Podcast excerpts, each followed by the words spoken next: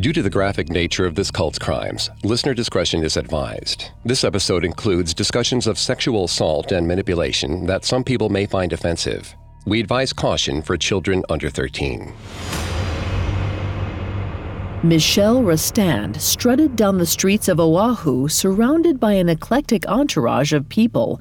To a casual observer, he might have looked like a faded movie star, past his prime. But Michel saw himself different. He reveled in his good looks. He confidently made his way past anyone who stopped to gawk. But for the most part, people didn't pay him any mind, just as he intended. After nearly 30 years, he was still confidently in charge of nearly a 100 people who knew nothing about his past. Twice now, he dodged an incursion that threatened to bring him down. And both times, he'd reinvented himself to come back stronger than ever. However, those threats had come from the outside. Soon enough, a former follower, a member of his inner circle, would lay bare Michel's ugly truth for all the world to see.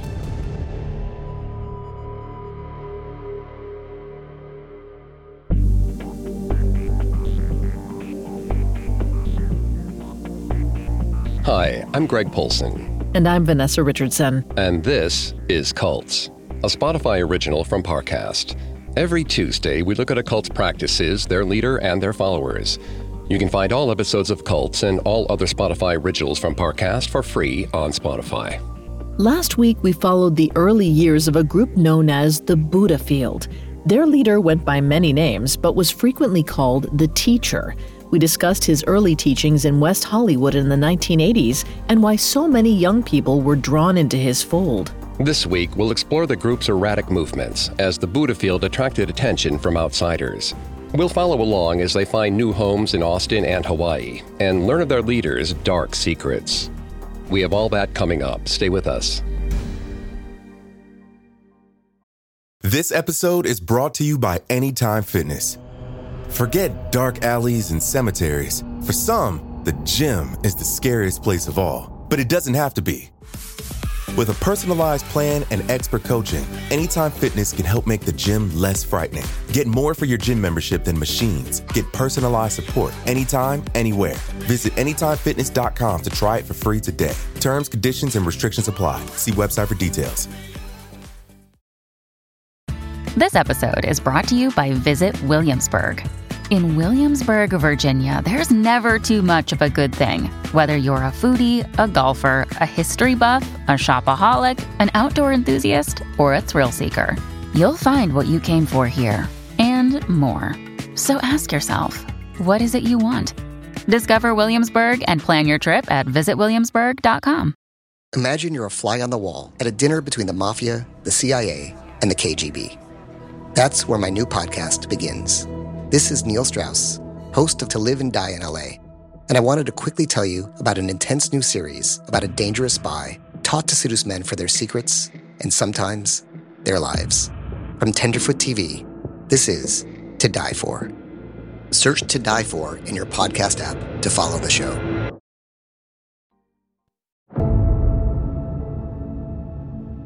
In 1992, Michel Rostand, the leader of Buddha Field, fled West Hollywood, California for Austin, Texas. Rostand had grown weary of the prying eyes of Rick Alan Ross, a key figure in cult watchdog circles. Once he arrived in Austin, Michel changed his name to avoid detection and moved into a house in the suburbs. Now calling himself Andreas, he summoned his followers to join him. He resumed all of the same New Age gatherings he held in California. This included weekly lessons along with weekend nature retreats where Andreas performed Shakti. In this practice, members of the Buddha field believed that Andreas transferred his cosmic energy and knowledge of the universe into them. And Andreas still made his followers report to him once a week for $50 psychotherapy sessions called, quote, cleansings. These acted as confessionals where Andreas could learn everything about his followers. Just as everything else had stayed the same, the more sinister aspects of the Buddha field remained. Andreas had been sexually assaulting one of his followers, 30 year old Will Allen, since a trip to Hawaii some time ago. The frequency of these encounters during this time is unclear. However, Andreas made Will believe that the sexual experiences were good for his spiritual well being. Having found acceptance and a home in the Buddha field, Will didn't question Andreas's word, and under a command of secrecy from Andreas, Will never told anyone about the abuse. Vanessa is going to take over on the psychology here and throughout the episode. Please note, Vanessa is not a licensed psychologist or psychiatrist, but we have done a lot of research for this show. Thanks, Greg. Many male survivors of sexual assault stay silent because of fear and a misplaced sense of shame. According to psychologist Romeo Vitelli, not only do males generally underreport these experiences, but in many cases, shame and embarrassment may make them unwilling to admit to themselves that the sexual encounter was unwanted. Further, Andreas's position as God's representative on earth gave him increased authority over Will. In similar cases involving abusive Catholic priests, survivors were often reluctant to come forward because of conflicted faith. In their minds, the priest's actions were ordained by God, who was all powerful and just. From Will's own accounts, he didn't know what to make of his encounters. But given the power imbalance between the two and Andreas's psychological hold, Will couldn't give meaningful consent. Will sometimes internally questioned Andreas and the Buddha field, but ultimately he pushed these doubts from his mind. If anything, after the move from California, he seemed more committed to the community than ever. As an act of service for Andreas and the Buddha field, Will made it his mission to beautify the group's new home in Austin. With help from other members of the Buddha field, the house slowly transformed into a private oasis and a sort of compound for the group to practice their rituals. They toiled for hours every week until it began to resemble a sanctuary in the heart of Texas. They planted tropical plants, compacted dirt pathways, and even erected an aviary for exotic birds and a wallaby. In addition to providing the labor, Andreas's followers also covered the expenses for these extravagant additions. They had no qualms about parting with their money. After all, he was their spiritual leader, and they owed him the world. Once completed, the Buddha Field likely used this space to entice prospective members to join the fold. It perfectly emblemized the calm and serenity they provided from the outside world. Despite some lingering worries about the Cult Awareness Network in California, Andreas must have felt that the move, the time that had passed, and his identity change would keep the Buddha Field safe. He seemed so confident that he even sent some of his followers out to recruit. While Andreas's end goal was unclear, it appeared that he wanted to keep his Buddha field growing. His followers actively recruited people at yoga and dance studios. The campaign was successful. New people showed up in the Buddha field all the time. He'd taken everything that worked for him back in West Hollywood and transported it to Austin, where no one knew of his past. Now he could continue with the Buddha field unimpeded. But then in 1993, something terrible happened about 100 miles north of the Buddha field that threatened to ruin everything. The siege at Waco captured the attention of the nation. Branch Davidian cult leader David Koresh had built a compound full of religious devotees in Texas. He'd caught the eye of federal authorities on weapons charges what followed has been well documented. As authorities attempted to enter the compound to serve a search warrant, a firefight ensued. It resulted in a 51 day televised standoff. The conflict concluded when authorities attempted to breach the group's central building. Davidians had sprayed flammable materials throughout the compound. So, when an armored vehicle breached one of the outer walls, a fire ignited. Under Koresh's spell, few escaped. In the end, over 75 people, including 25 children, were consumed by the fire. The events shocked the nation and served as a stark reminder that cults were among them. No longer did terrible things only happen in the jungles of Guyana, they could happen in your own backyard. People across the country began paying special attention to the fringe groups that they'd once shrugged off, worried that there was a potential for another Waco. Andreas and the rest of the Buddha field watched their televisions in horror. While many followers couldn't fathom what they were watching, Andreas seemed more worried about himself. In his mind, it wouldn't take long for authorities to get word of what he was doing only an hour and a half away in Austin. Andreas grew paranoid. The FBI might be watching him already. He feared that after Waco, they would come to crack down on strange religious groups like the Buddha Field. But moving the group again seemed off the table. Everyone had just gotten there, and Andreas knew that forcing them to flee might have been a bridge too far. Instead, in the weeks and months following the Waco siege, the group grew more insular. It soon became less about family and love and more about keeping Andreas safe. Andreas took the threat so seriously that he started teaching his followers concealing exercises.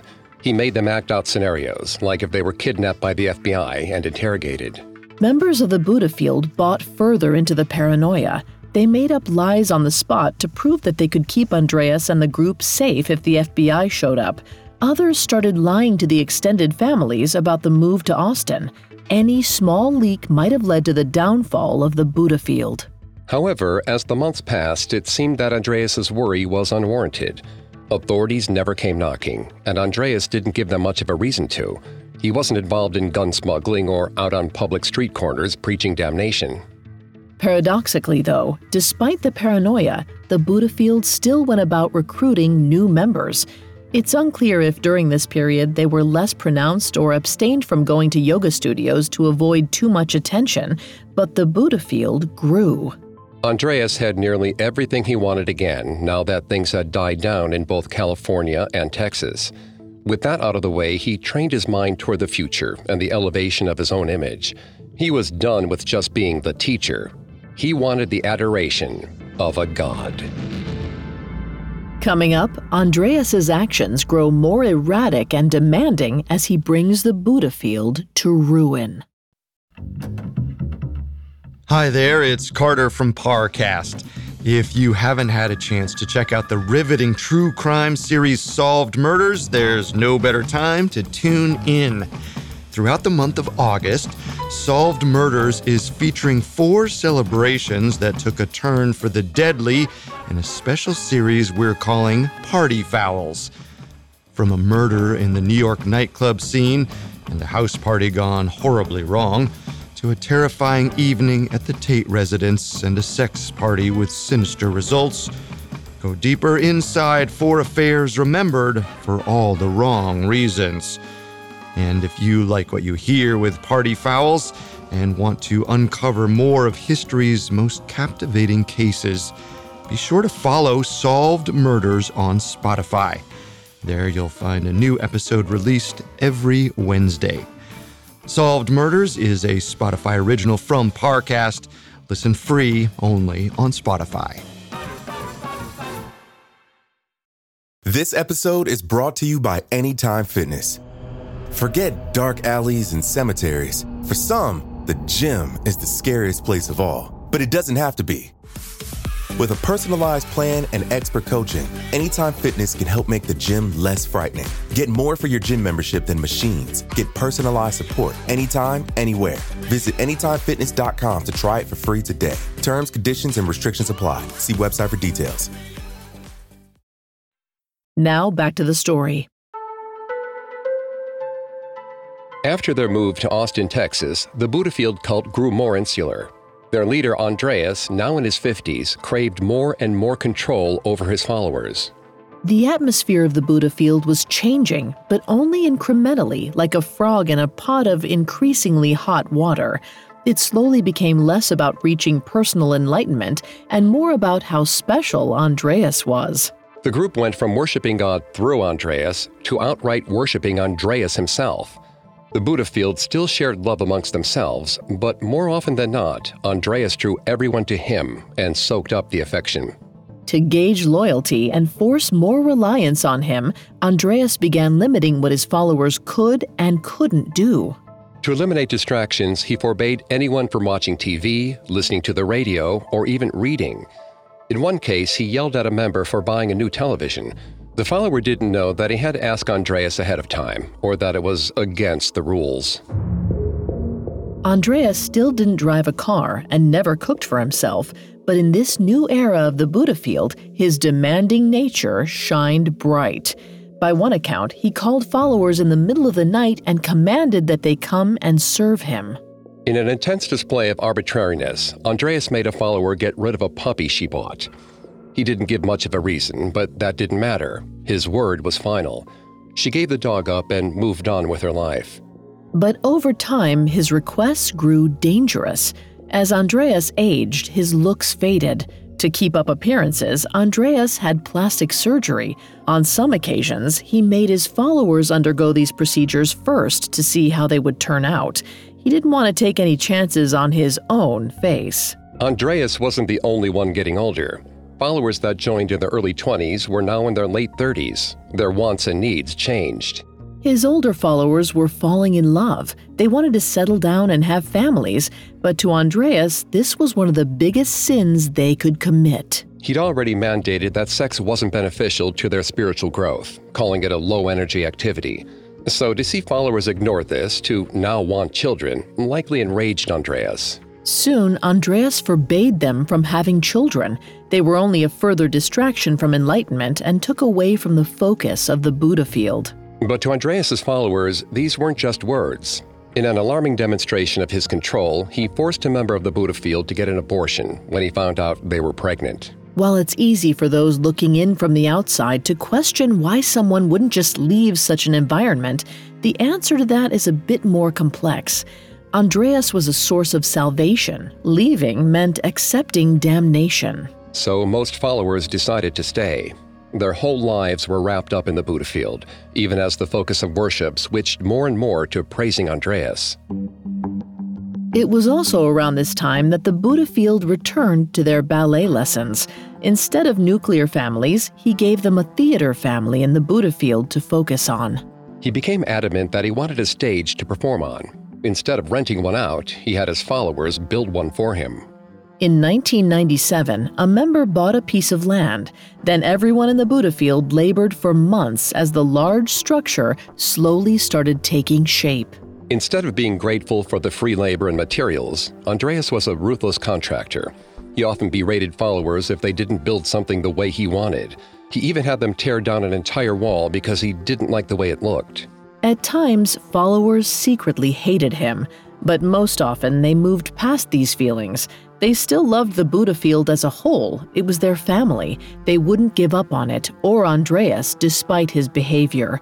The sum of their experiences seemed to offset any recent problems. After over a year of work, the group finished the grand building. It was large enough to hold hundreds of people. They were ready to display their productions to the world. They bought extravagant costumes and created an elaborate set. The members practiced for countless hours to ensure everything was just as Andreas wanted it. The productions looked less like community theater and more like off Broadway. Sadly, no one ever saw the performance. Andreas decided that no one outside of the Buddha field could be allowed to witness their art. And since almost every member had a role in the production, the seats in the audience sat empty. They performed their show only once. Andreas took center stage, then he told his followers they would be moving on to a new project. Shortly after, they transitioned from stage to screen. Follower Will Allen had been documenting the activities of the Buddha field for years. Now, Andreas wanted him to shoot actual films. These ranged from semi promotional videos about the group to quirky music videos starring Andreas, meant for the entertainment of the Buddha field. He basked in whatever spotlight the Buddha field dutifully gave him.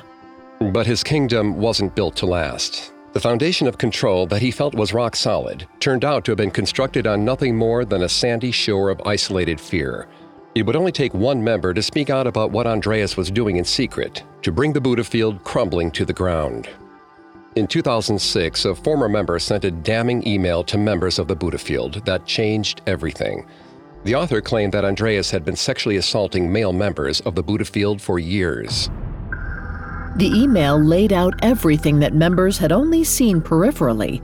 It called out Andreas's controlling and contradicting behavior. The email said the abuse took place during Andreas's cleansing sessions when members were most vulnerable. Initially, members of the Buddha field were in shock. They couldn't believe these allegations, even if Andreas's actions had become more erratic over the past decade. Some followers even wrote rebuttals. They weren't going to stand for the slander and wanted to protect Andreas. But as the message made its way from inbox to inbox, the chorus of concerns grew. Over time, people's eyes were opened to what was really going on. For 41 year old Will Allen, the letter said everything he'd already known. He'd suffered under the hands of Andreas for years. Will had suspected that he wasn't Andreas's only victim. Once members finally got together to discuss everything going on, they found that Andreas had been pretty methodical when it came to his abuse. The email was correct that Andreas conducted his abuse during cleansing sessions. First, the young men he assaulted were particularly vulnerable after these sessions because they just talked through emotional past traumas. More practically, because the men were scheduled to come on certain days of the week for their sessions, Andreas could make sure there was no overlap. If they ever spoke up or tried to fight back against his advances, Andreas told them their resistance was tied to an event in their past. He said they weren't really fighting him, but were pushing back against someone else. He insisted that what he was doing was for their own good, for their healing. And after he finished, they were so emotionally compromised that they thanked him and handed him the $50 he charged. This had gone on for years, and now everyone at the Buddha field knew of Andreas's secret. As the information sunk in, those who had been loyal to the cause since the beginning started having doubts. Some privately asked Andreas if the accusations were true. He adamantly denied it, but many were quietly unconvinced. There were too many specifics and too much corroborating chatter for it to be entirely false. Publicly, Andreas loudly fought back against the accusations. He said he hadn't abused any young men and claimed the allegations had to have come from disgruntled former followers. However, as some of the men came forward, one by one, to confirm the accusations, it became harder to ignore what had gone on in secret for over a decade. Sensing there was growing unease, anger boiling over, and a threat to the existence of the Buddha field, Andreas scheduled a group wide meeting. Members of the Buddha field packed into a house, unsure of what would happen. Some hoped that Andreas would have a valid response to the criticism or have evidence that proved the allegations were false. Others had already made up their minds and were just looking to see Andreas's next move. By most accounts, what occurred next was strange. Andreas wasn't there. Instead, a video screen was pulled down. In the video, Andreas doubled down on his authoritarian control. Without humility, he peered straight into the camera with soulless eyes and denied everything. Around 10 to 20 Buddha Field members got up and left midway through his diatribe. They wanted out. After that night, the majority of members of the Buddha Field had opened their eyes to what had happened to them and those they loved inside of the group. Within a week of the email first circulating, people packed up their things and left. Andreas scrambled to keep as many in the fold as possible. He held another knowing event, the first one in over a decade, those who remained, who had been labeled unworthy last time around, were granted the secrets of the universe. However, according to one account, the ceremony didn't hold the same weight as before. To many, it felt like a sham. All of the holy energy they thought Andreas had once possessed had faded. Likely sensing the failure of his latest move, Andreas pivoted to an even more drastic tactic. Andreas asked a follower if there was a way they could get rid of dissenters. He wanted revenge. Unfortunately for him, retribution remained out of his grasp. There simply wasn't anything they could do, or anyone loyal enough to pull off a dangerous plan. People were continuing to pour out of the group. Those most devoted to the cause, the ones who had spent nearly the last 20 years with Andreas, were feeling a bit more conflicted. After seeing what had become of their community, many wanted out, but felt guilty about just packing up and leaving Andreas to his own devices. They knew what he was capable of. To them, there was a fear of what Andreas might do next if left unchecked. So they gave him an ultimatum. He could leave peacefully and promise not to continue his teachings, or they would expose him by pressing charges. Backed into a wall, Andreas only had one option flee. Will Allen still felt a sick sense of loyalty to the man he had served most of his adult life. So he decided to accompany Andreas and several other Buddha Field members to Hawaii. But if anyone thought time away from the Buddha Field would change anything about Andreas, they were sorely mistaken. Coming up, Andreas lies low for a short time before resurrecting the Buddha Field in Hawaii. Now back to the story. In 2006, Andreas and the Buddha Field were on the run again. After an explosive email threatened to tank the entire group, Andreas packed his things and headed to Hawaii. 42 year old Will Allen, who suffered for so many years from Andreas's abuse, begrudgingly accompanied him to Oahu.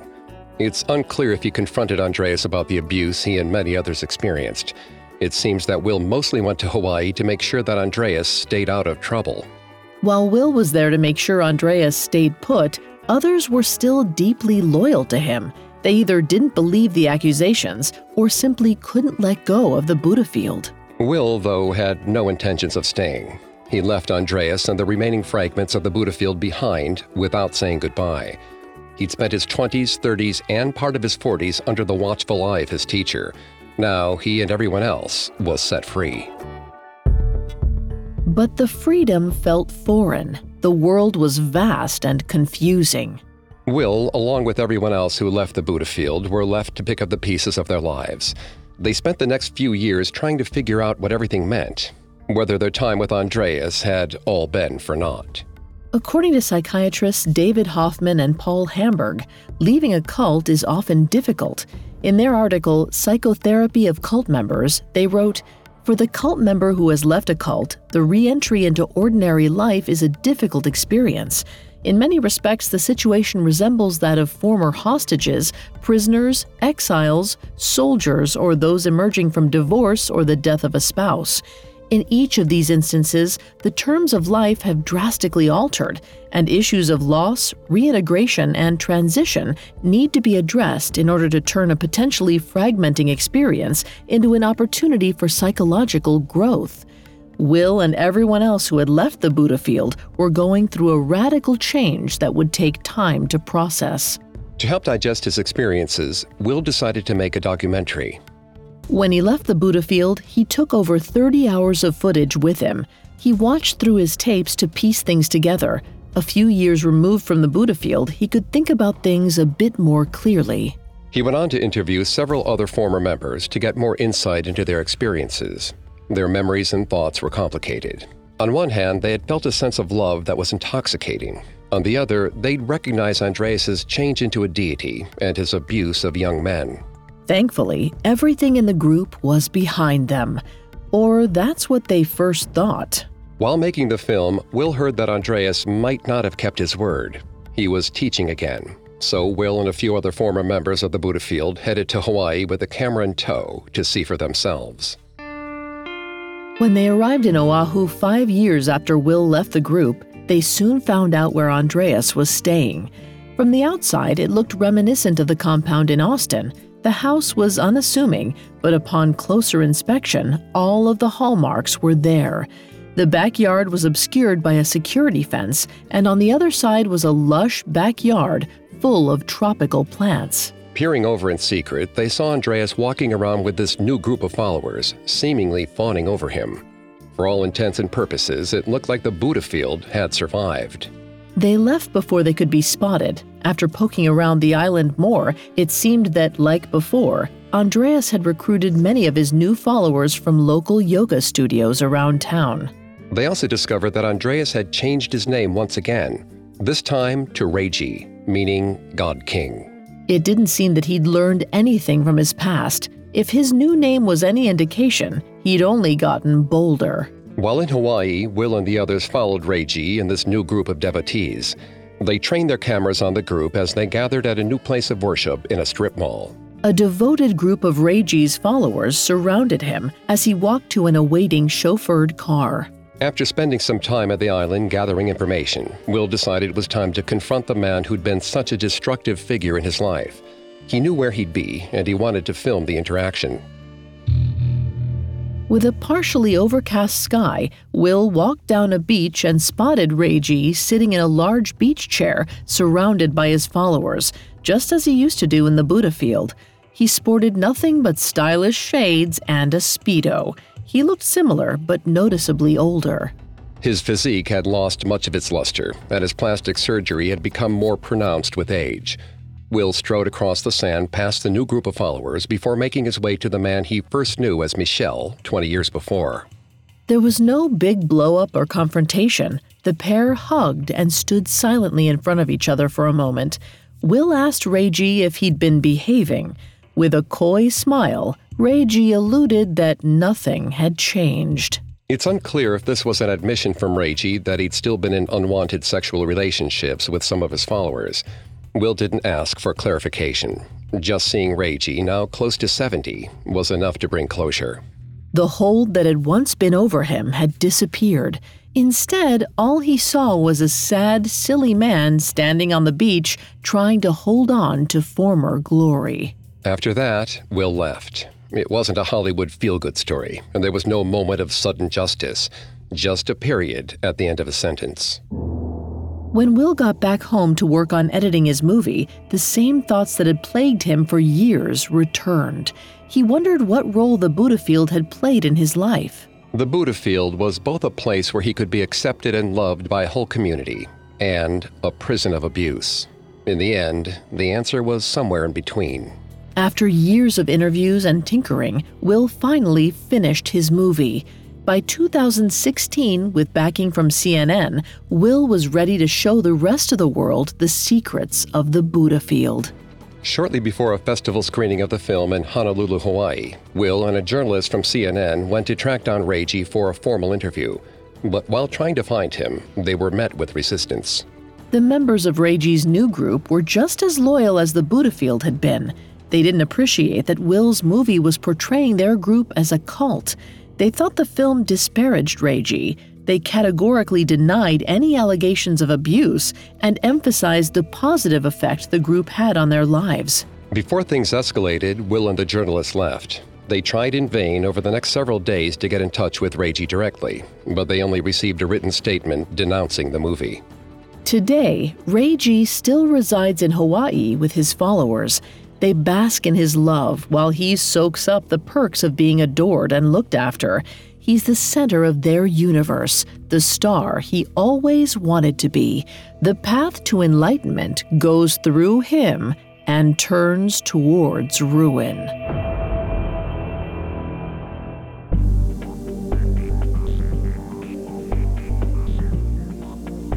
Thanks again for tuning into Cults. We'll be back next Tuesday with another episode. For more information on the Buddha field, amongst the many sources we used, we found Will Allen's documentary, Holy Hell, extremely helpful to our research. You can find all episodes of Cults and all other Spotify originals from Parcast for free on Spotify. We'll see you next time. Cults is a Spotify original from Parcast. Executive producers include Max and Ron Cutler. Sound design by Russell Nash. With production assistance by Ron Shapiro, Trent Williamson, Carly Madden, and Bruce Katovich. This episode of Cults was written by Robert Tyler Walker, with writing assistance by Abigail Cannon, fact checking by Amber Hurley, and research by Brian Petrus and Chelsea Wood. Cult stars Greg Polcyn and Vanessa Richardson.